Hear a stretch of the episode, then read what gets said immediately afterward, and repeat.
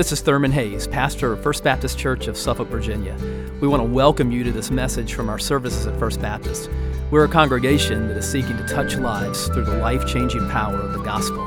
I pray that you'll encounter Christ in his power and love even now as you listen. Open your Bibles to Luke 22. If you're new today, uh, we have been uh, walking through the Gospel of, of Luke, and we've been We've been planning uh, for uh, our study to, to conclude on Easter Sunday. And so we've got a couple of weeks uh, left. Next week, Palm Sunday. And so by this point, Jesus is in the city of Jerusalem. We are right in the thick of the events of, of Passion Week. And so we're talking today about the night of nights. This is the night when the first Lord's Supper takes place. It's the night when Jesus is arrested in the Garden of Gethsemane. It's the night of Peter's denials. And, and this chapter is, is absolutely uh, loaded with, with things for our souls. And so let's take a look at Luke 22. And we're going to be covering a good chunk of this chapter this morning. But I want, to, I want us to read beginning with verse 47. Luke 22 and verse 47, and we'll read through verse 62. Luke 22, and uh, let's begin with the 47th verse. The Bible says, While he was still speaking, suddenly a mob came, and one of the twelve, named Judas, was leading them. He came near Jesus to kiss him, but Jesus said to him, Judas, are you betraying the Son of Man with a kiss? When those around him saw what was going to happen, they asked, Lord, should we strike with the sword? Then one of them struck the high priest's servant and cut off his right ear. But Jesus responded, No more of this. And touching his ear, he healed him. Then Jesus said to the chief priests, temple police, and the elders who had come for him, Have you come out with swords and clubs as if I were a criminal? Every day while I was with you in the temple, you never laid a hand on me, but this is your hour and the dominion of darkness.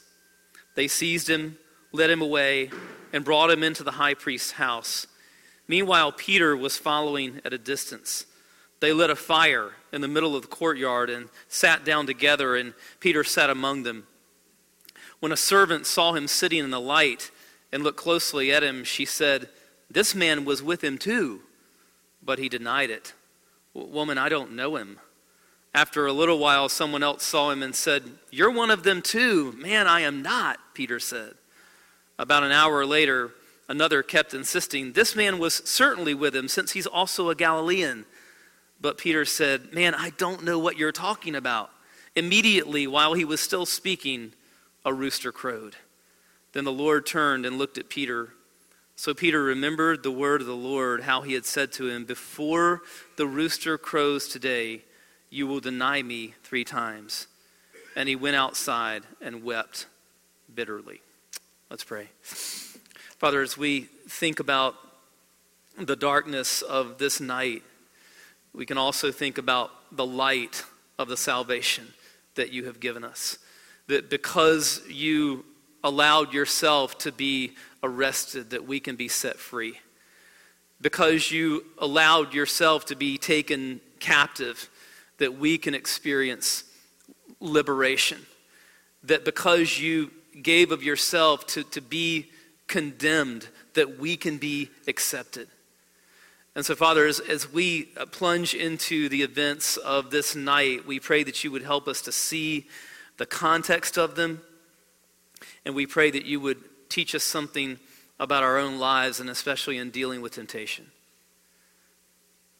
And so, Father, we pray that by the power of your Holy Spirit, that you would speak to us right now as your people.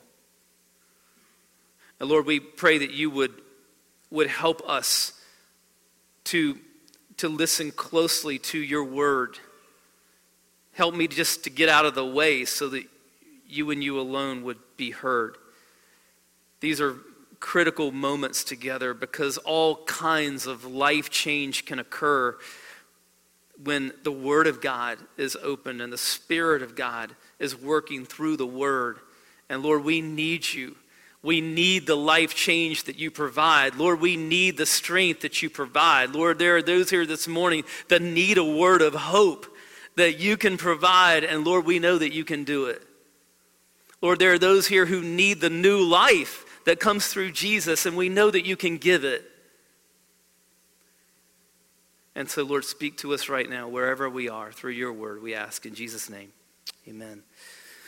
Even today, when Jewish families celebrate Passover, a lot of times the youngest member of the family will ask the father this question. And the question is Father, why is this night different from all other nights. And the dad will, at that point, recount the events of the Exodus about how God's people were enslaved in Egypt and, and how they were set free. They were delivered from captivity when God saw the blood of the Lamb and they were set free on their way to the promised land. But you see, that Exodus event has great significance for us as well because it foreshadows a new Exodus. Because we too have been set free from slavery, slavery to sin. We have been, been set free from that slavery through the blood of the ultimate Passover lamb, and we are on our way to the ultimate promised land. Now, see, all of that comes rushing toward us in, in Luke 22. So, what do we see here in this chapter? If you're taking notes, the, the first thing that we see here is the context of Passover. The context of Passover. We really can't understand what's happening without understanding the context of Passover. Let's look at verses 1 and 2. The festival of unleavened bread which is called Passover, was approaching.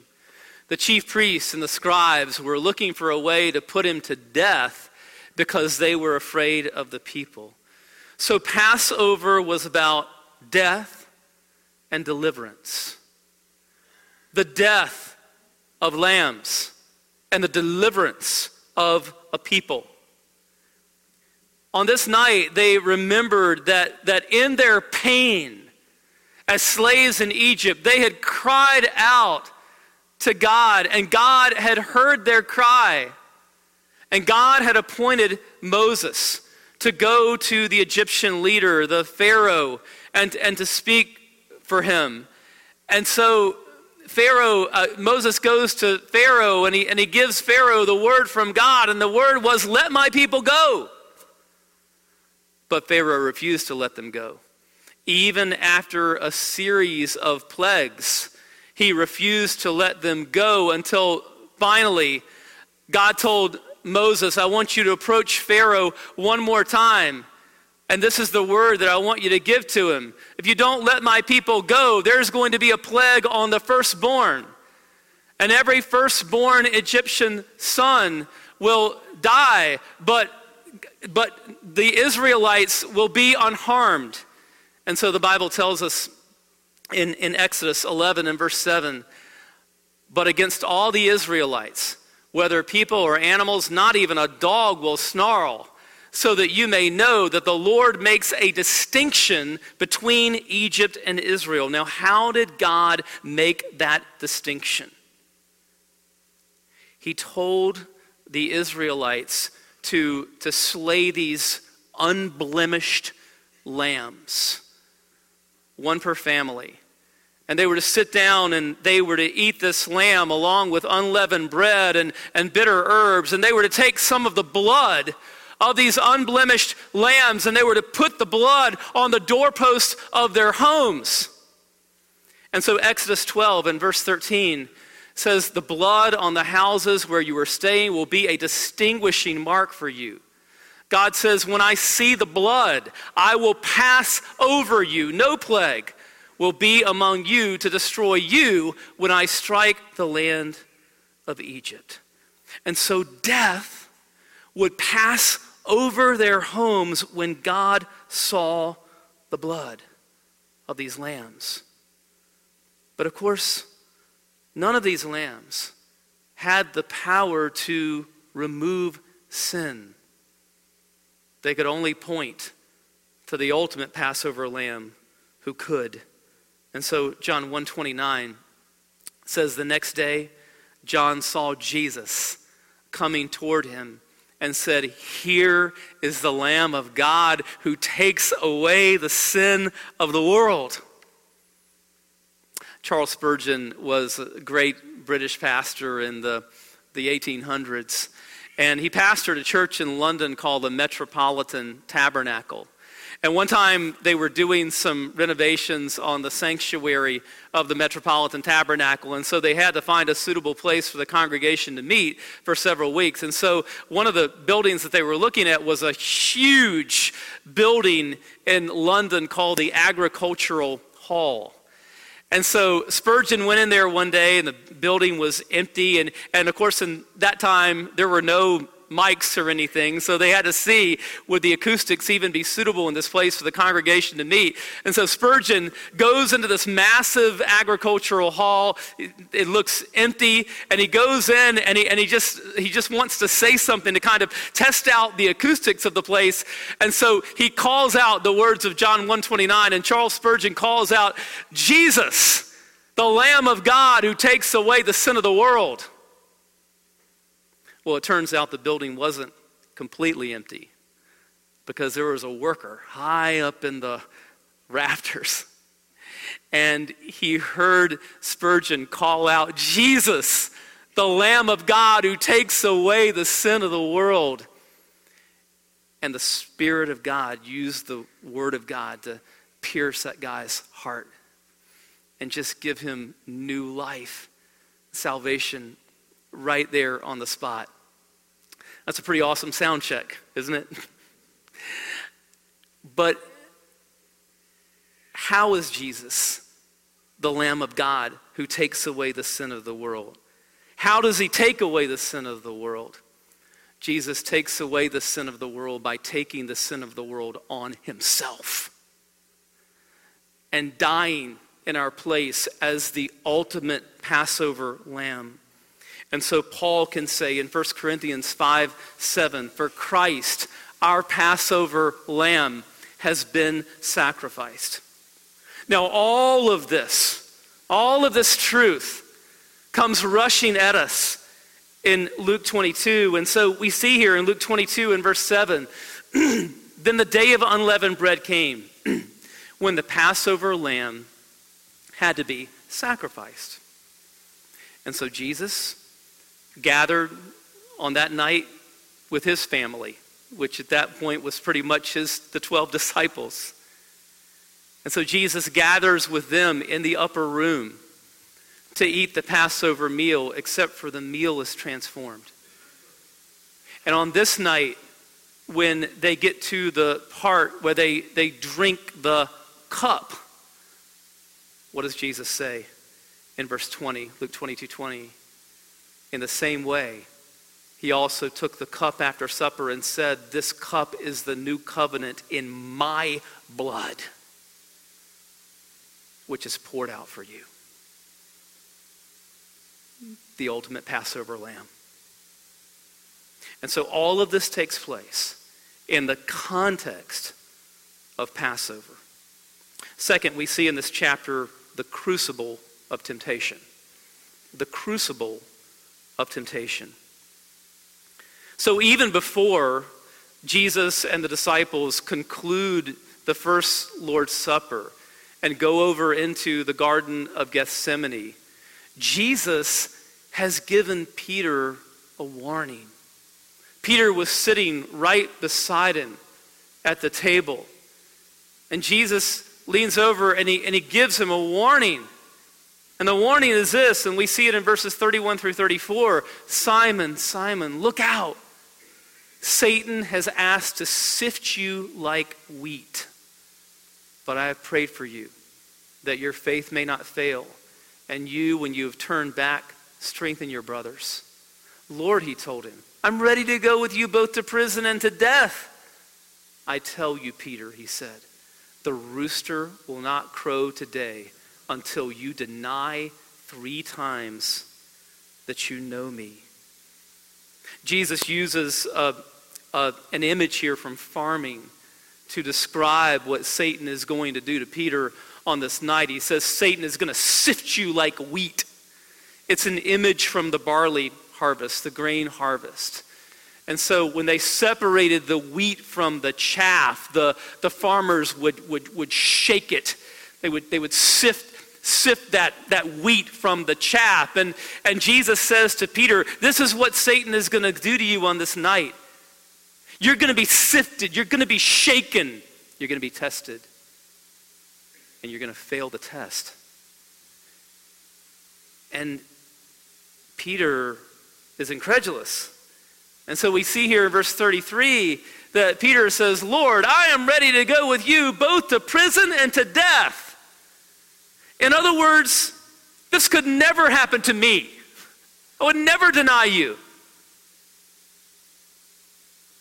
1 Corinthians 10:12 says, "So whoever thinks he stands must be careful not to fall." Paul is probably meditating on an Old Testament scripture as he writes that. Proverbs 16 and verse 18 says, Pride comes before destruction, and an arrogant spirit before a fall. To think that we are immune from any sin, the Bible says, is arrogant folly. I've shared with you before how just during the past 12 months, it's been very difficult because a couple of men that I regarded sort of as, as mentors in ministry have experienced moral failure, uh, falling into temptation. Um, but listen, the, the, the issue in their lives did not begin the day that they fell. No, the issue began the day that they began to allow their lives to drift from closeness with the Lord. That's when we become vulnerable. And so J.C. Ryle says this he says, People fall in private long before they fall in public. How's your private life?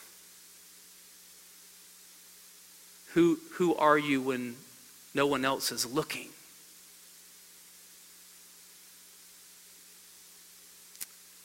How's your walk with the Lord? People fall in private long before they fall in public. There's a, an African proverb that puts it this way it says, Do not look where you fell, look where you tripped. I was out running one day on a trail a few years ago. We were living in Georgia at the time, and, and I'm really glad I wasn't running with anybody that day.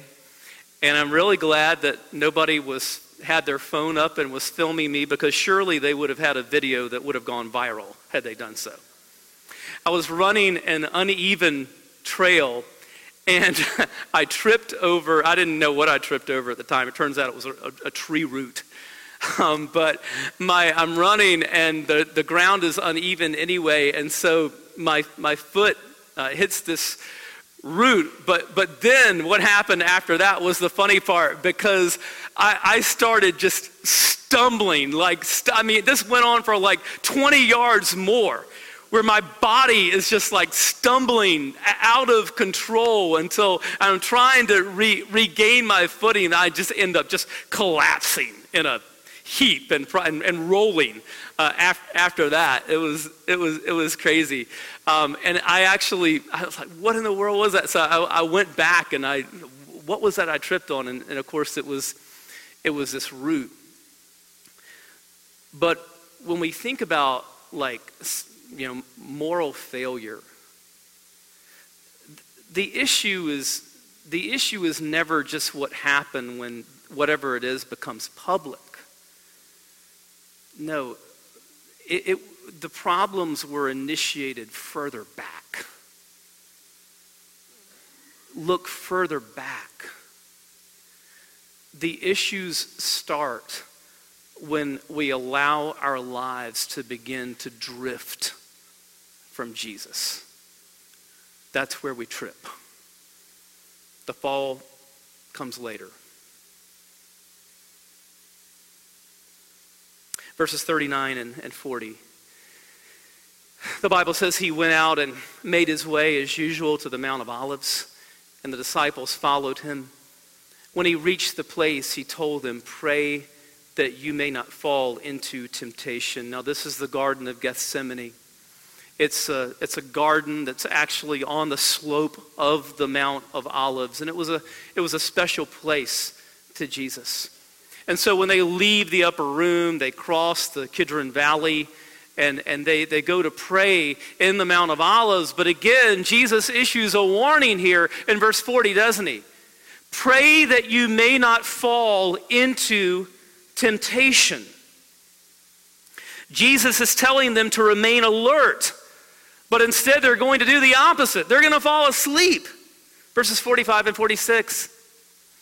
When he got up from prayer and came to the disciples, he found them sleeping, exhausted from their grief. Why are you sleeping? He asked them. Get up and pray so that you won't fall into temptation. So, in all of these verses, what we're seeing is that there is a link between falling into temptation and remaining spiritually alert. And so Peter tells us in 1 Peter 5 8, stay alert. Watch out for your great enemy, the devil. He prowls around like a roaring lion looking for someone to devour. It was my privilege some years ago to pastor one of the, one of the paratroopers one of the band of brothers that dropped into Normandy the night before D Day. In fact, in his book on D Day, the historian Stephen Ambrose talks about my friend Ray Aebischer, godly man. And Ray was one of the first paratroopers to hit the ground on that night in Nazi occupied France. He parachuted into a little French town called Saint Mere Eglise. Now, can, can you imagine what that would have been like? Can you imagine being dropped out of an airplane as the airplane is being shot at? Shrapnel going off all around. And, and, and dropping into a place that is, is full of Nazis behind enemy lines, do you think you would be alert? You would be, you would be sensitive to, to every, every whisper, every snap of a twig beneath someone's feet. You would be alert to every movement, every motion in the darkness. Well, listen. One day, Jesus is coming to liberate this earth.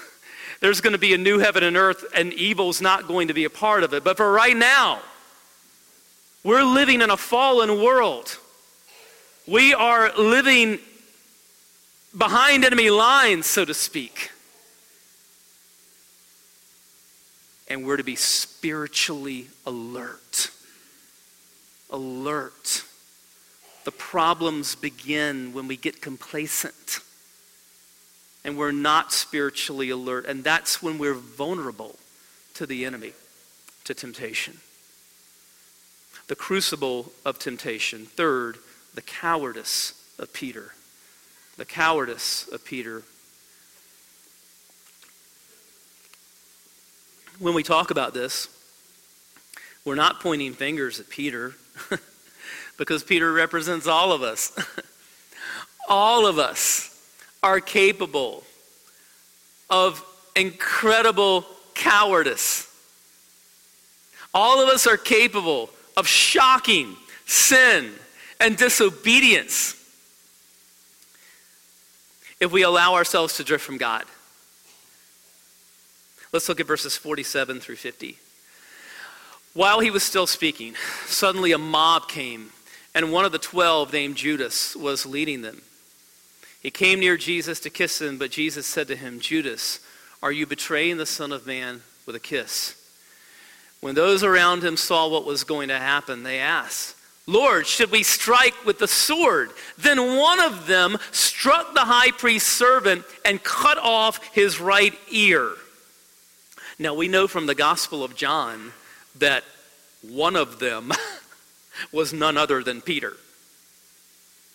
Peter sees this mob coming, whips out his sword, and cuts off this guy's ear in a split second.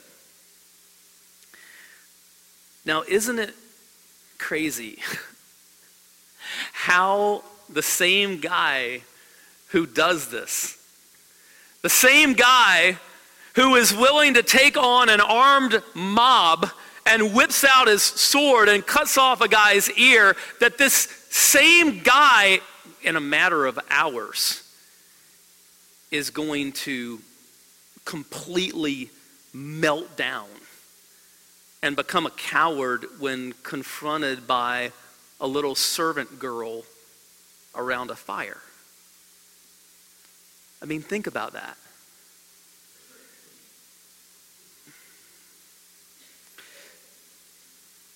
It, it, this reminds me uh, so much what happens to what happens to Peter.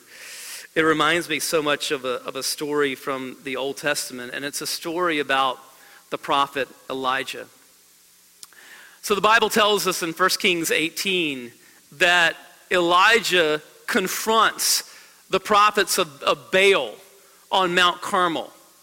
So there are 450 of these false prophets that Ahab, King Ahab, and his wife Jezebel had, had, sent, and they were just causing all kinds of spiritual destruction.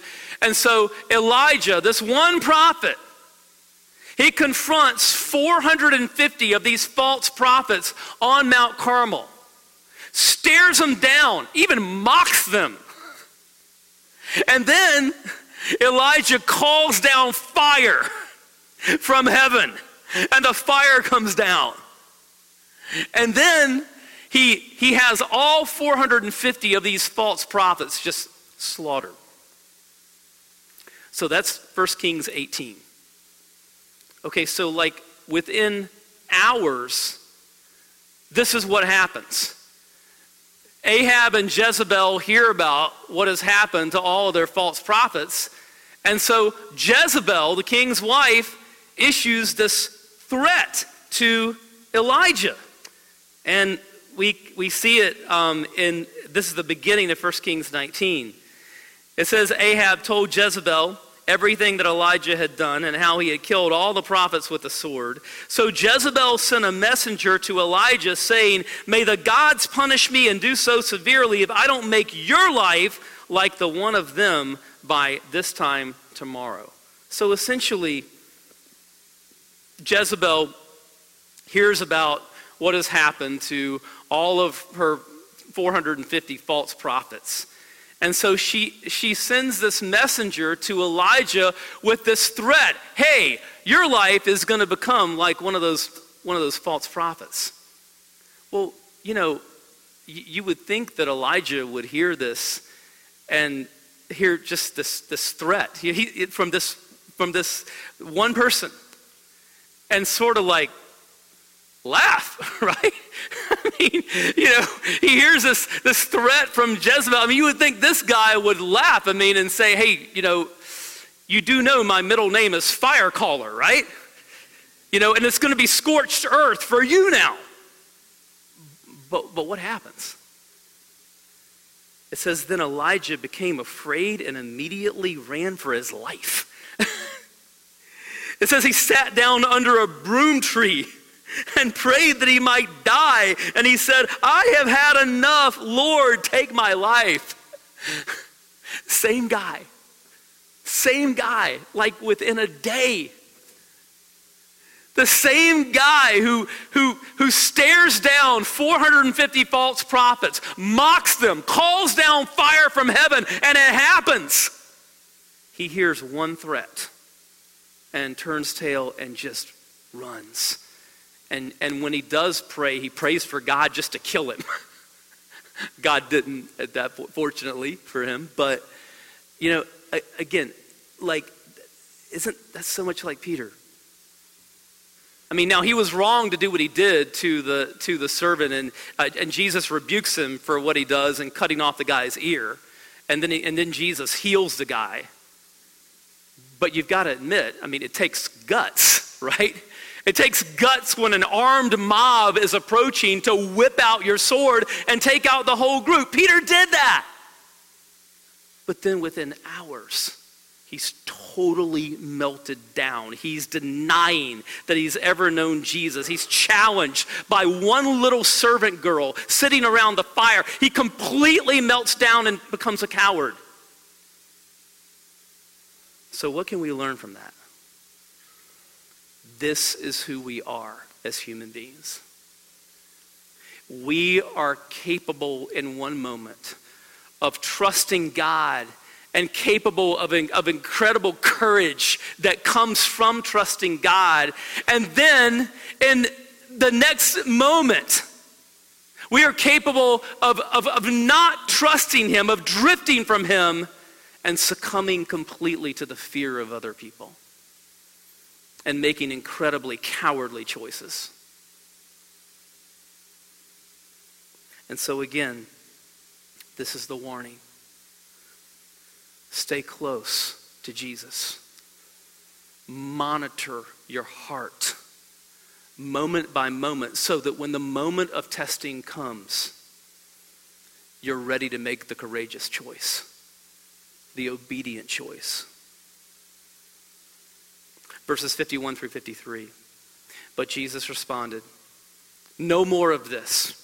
And touching his ear, he healed him. Then Jesus said to the chief priests, temple police, and the elders who had come for him, Have you come out with swords and clubs as if I were a criminal? Every day while I was with you in the temple, you never laid a hand on me, but this is your hour and the dominion of darkness. Jesus says to them, This is your hour. But you can hear the implication there, right? Jesus is saying, this is, this is your hour. This night, this is your hour. But my hour is coming. My hour is coming. Sunday's coming. Empty tomb is coming. Resurrection is coming. And one day I'm coming. And evil will be a thing of the past.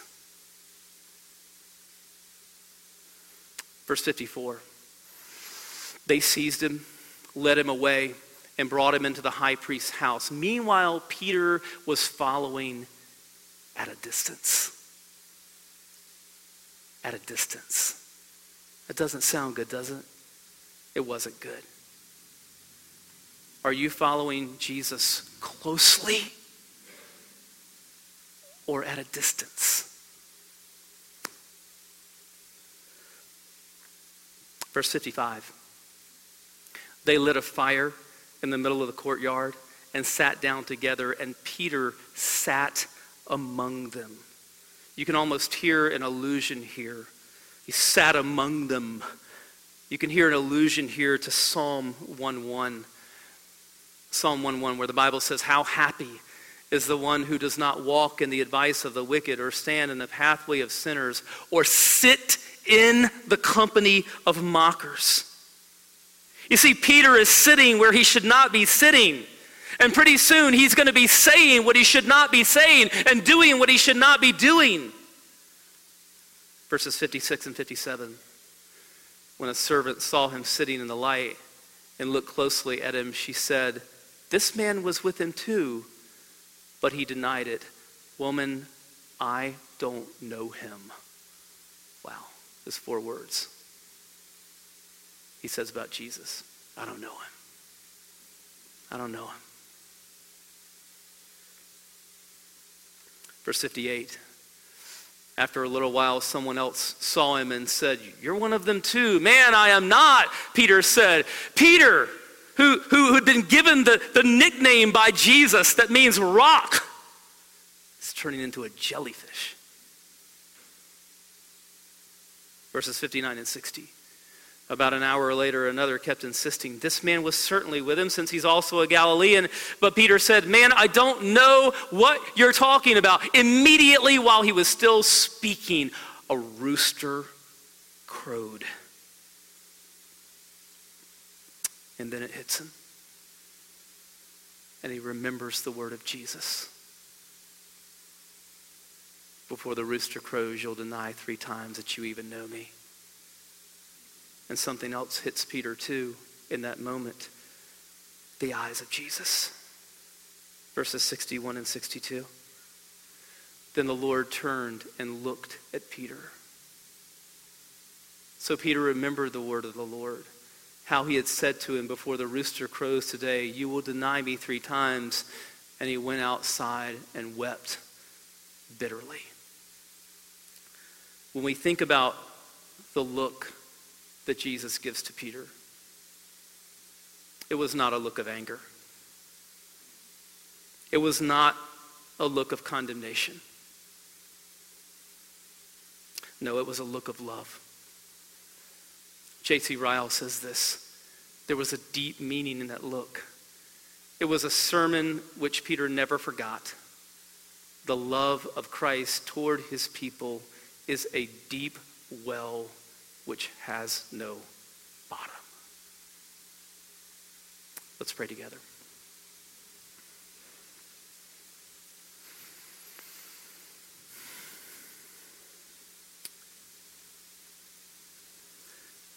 Father, we thank you for the deep, deep love that sent your Son for us. The love that sent him to, to take on the the failures, the sins of sinners like Peter and sinners like us, so that we could be free. We thank you that you gave your Son, your beloved Son, to die as a Passover lamb. We thank you that you can look at his shed blood on our behalf and that death can pass over us so that we can have eternal life. Condemnation can pass over us so that we can have acceptance, forgiveness in your sight. Oh, what a gospel.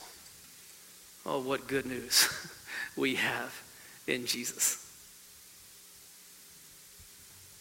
Lord, I pray for anyone here today that has not received that good news. Anyone here today that has not trusted in the Lamb of God who takes away the sin of the world. Lord, I pray that you would open their heart to see the love of Jesus and to respond and to trust in him and welcome him into their life as, as, their, as their Savior, as their King. Lord, for those, those of us who know Jesus, take us to another level in our walk with him. Lord, may there be more intimacy. We need more intimacy with Christ that we may not succumb to the ways of this fallen world, that we may not succumb to temptation. Lord, this passage is a warning to us to closely guard our hearts and stay close to our Savior. And it's in His name that we pray. Amen. I hope you've been blessed by this message. Christ is the answer for every need, now and for all eternity. As someone once said, Jesus plus nothing equals everything, and everything minus Jesus equals nothing. Have you trusted in Jesus as your Savior? If not, why not now? His arms are open wide to receive you. It may help to pray a prayer like this Father, I know that you are holy and that I have sinned and fallen short of your glory. I know that you are a righteous God who must punish sin, but I believe that your Son Jesus took my punishment for me, died in my place, and rose from the dead so that I could have eternal life. right now, I turn to Jesus and trust in his finished work for me. In his name I pray. Amen. You know the Bible says this in John 1:12. To all who did receive him, who believed in his name, he gave the right to become children of God. And that means that if you've received Christ, God has adopted you as his beloved child, his very own son or daughter. Just imagine it. Almighty God, the Lord of this universe, the one who possesses all authority in heaven and earth, is now your loving Father, and you are his child. You say, I love him. How can I honor God with the rest of my life? Well, when you love someone, you want to spend time with them. We get to know God through His Word, through prayer, and through His people. I would encourage you to pick up a copy of the Bible and begin to read it. Begin to pour out your heart to Him in prayer. And find a church family where the Bible is preached, where Christ is exalted, and where His love is flowing. If you're local, I want to invite you to the church I pastor, First Baptist Church of Suffolk, Virginia. I'd love to meet you and help you in your Christian journey. I would love to connect you to some other people who love the Lord and who would love you too. Come to one of our services. Be sure to speak to me before or after the service. Maybe you live outside our area. I'd love for you to write me. My email is pastor at fbcsuffolk.org. Tell me what God is doing in your life. If you have spiritual questions I can help you with, please let me know. We're on this journey together.